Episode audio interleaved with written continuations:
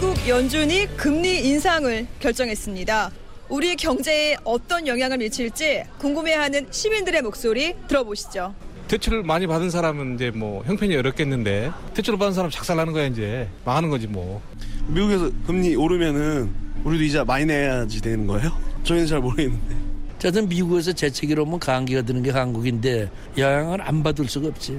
경제가 화랑일 때는 그걸 문화놓는데 매사가 지금 전망이 어둡잖아. 아니 우리나라 금리가 올라가면은 당연히 주택담보 받은 사람들도 부담이 될 거고 아 아무튼 저희도 걱정입니다 다 힘들어하죠 1억이라고 하면은 1%만 올라도 100만인데요 한 달에 나가는 대출금이 만약에 한 60만 원 나가던 게 금리가 1% 1% 올라가면은 80만 원, 100만 원 되니까 더 안 쓰게 될 수밖에 없잖아요. 불경기라기보다는 아주 그냥 뭐 이렇게 뭐 미동도 없는 것 같아. 우리도 이게 장사를 하는 사람들인데 물가 오르고 막 이럴 거 아니야. 앞으로 공과금도 올리지. 계속 오른다는데. 신발 장사하고 있어요. 아주 바닥이에요. 아, 이자 많이 나가면 걱정되죠. 걱정되고 뭐 대출금도 그렇고 아니면 제2금융국밖에 안 되는데 은행에서 안 되죠. 네, 오늘 새벽 미국 중앙은행이 기준금리를 0.25% 포인트 인상했다는 소식 들어왔습니다. 우리 경제에 상당한 파장이 또 불가피할 전망인데요. 서강대학교 경제학부의 김영익 교수가 전화로 연결돼 있습니다. 김 교수님 안녕하세요. 예, 안녕하십니까. 예, 방금 제 시민들의 목소리 좀 들어보셨을 것 같은데요. 이게 예, 예. 상은 했던 금리 인상이지만 막상 이제 인상 발표가 나오니까 금융시장 분위기가 굉장히 싸늘해지는 것 같은데요. 의미를 어떻게 보고 계십니까?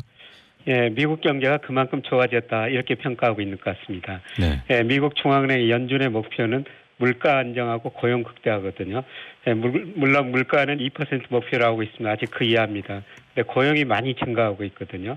뭐 실업률도 10%에서 4.6%까지 떨어졌고 뭐 여러 가지 경제 지표들이 좋아지고 있다 이런 평가를 내려가지고 금리를 인상한 것 같고요. 네. 여기다가 조만간 이제 트럼프 정부가 들어섭니다마는 트럼프 정부가 돈을 많이 쓰겠다는 거거든요. 음. 소득세, 법인세 인하하고 재정 지출을 늘리겠다. 그러면은 중앙은행은 좀 쉬어도 되는 거죠. 예, 그래서 금리를 인상했다고 볼 수가 있겠습니다. 네. 자, 일단 작년 12월에 한번 올리고 나서 어, 올해 뭐 수차례 올릴 것이다 이런 전망이 나오다가 여러 가지 사정 때문에 이제 결국 아, 이번에 올린 셈이 됐는데 사실 이제 시장이 더 주목하는 것은 이제 내년의 인상 속도인 것 같아요. 어떻게 예상하십니까? 지금 연준 회의록 보니까요. 내년 말에 한 1.4% 정도 될 것이다. 이렇게 설정하고 있는 것 같습니다. 아, 예. 현재 0.75%니까 한 세 차례 정도 인상하겠다는 것이죠. 뭐 그렇게 보는 거는 내년 경제가 올해보다 좋을 것이다. 물가는 올해보다 오르고 실업률은 떨어질 것이다. 네. 이렇게 보고 있습니다. 그래서 이제 문제는 사실 미국 금리가 아주 장기적으로 보면은 81년에 정점을 치고요. 35년간 떨어지기만 했거든요. 네. 예, 그 하락 추세가 이제 상승 추세로 전환됐는가 이게 이제 경제의 큰 가장 큰 관심사죠. 네. 근데 시- 지난 7월 달에 미국 10년 국채 수익률이 1.36%에서 어제 2.57% 많이 올랐죠. 네. 그래서 1.36%에서 장기 저점을 치고 올라가는 과정이 아닌가 이런 음. 전망들이 많이 나오고 있는데요. 네. 근데 제가 생각에는 그렇게 많이는 오를 것 같지 않습니다. 아, 내년에 미국 경제가 그렇게 좋지는 않을 것 같고요.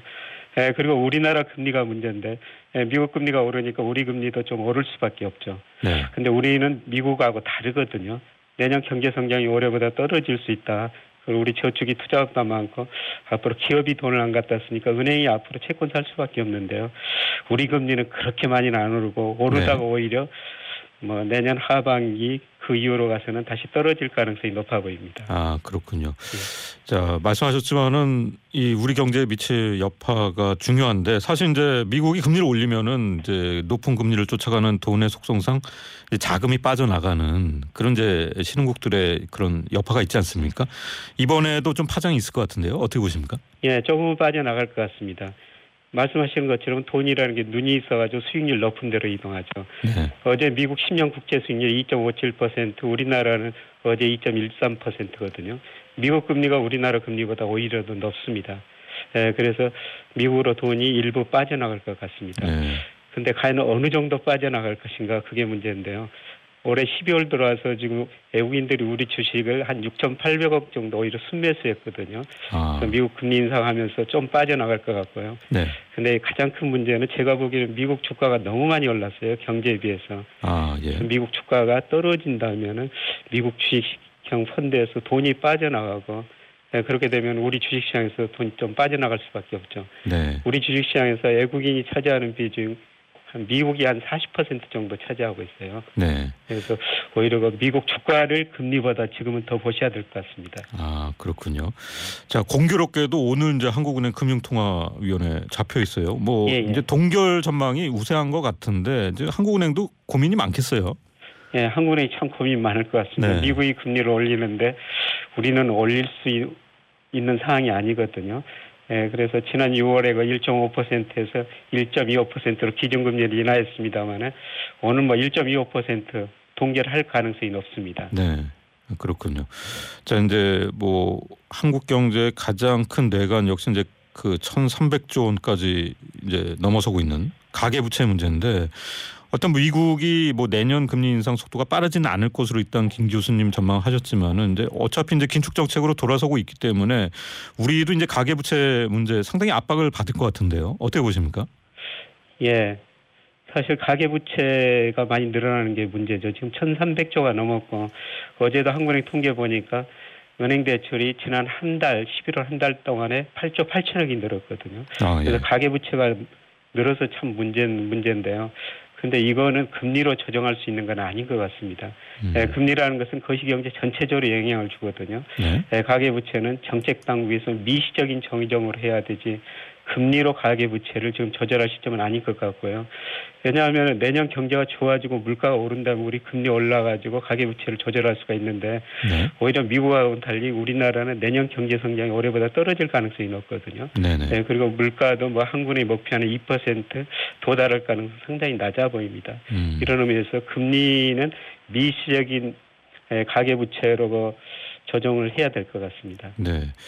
이제 국제 유가가 연중 최고치를 기록했다 이런 보도도 이제 나오고 있는데 사실 이제 미국 금리 인상이 국제 유가에도 많은 영향을 주지 않습니까?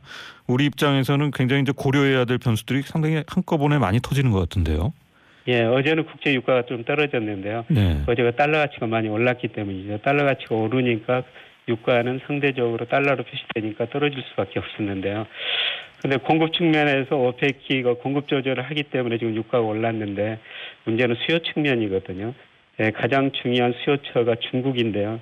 아마 중국 경제 지금 부실 많이 쌓이고 있습니다. 아, 예. 내년에는 구조조정 한번 해야 될 것 같거든요. 네. 그 중국 경제 성장률이 떨어지면서 원유 수요가 줄어들기 때문에 뭐 유가가 여기서 뭐 급등할 가능성은 낮고요. 한 50달러, 55달러 안팎 배럴당 그 수준에 움직일 거기 때문에 뭐 유가가 물가에 큰 영향을 줄 가능성은 좀 낮아 보입니다. 아, 예. 그렇게 보신다니 다행이네요. 예. 지금 보면은 우리나라 최순실 국정농단 사태 속에 사실 이제 경제 사령탑에 대한 신뢰도 어, 권위 문제가 상당히 이제 심각한 불확실성으로 대두가 되는 것 같아요. 이 경제 사령탑 문제 어떻게 보고 계십니까, 교수님은요? 예, 사실 지금 가계가 저축을 늘리고 있고 기업 투자 안 하고 있거든요. 그러면 누군가는 써야 되는데 정부가 쓸 수밖에 없죠. 네. 그래서 정부가 적극적으로 좀 나서야 할 시기고요. 예, 그리고 우리나라 올해 경제 성장 한 2.7% 정도 추정이 됩니다만은 주로 건설 투자에서 성장했거든요. 근데 문제는 지금 금리가 오르면은 건설 경기가 금리에 가장 민감합니다.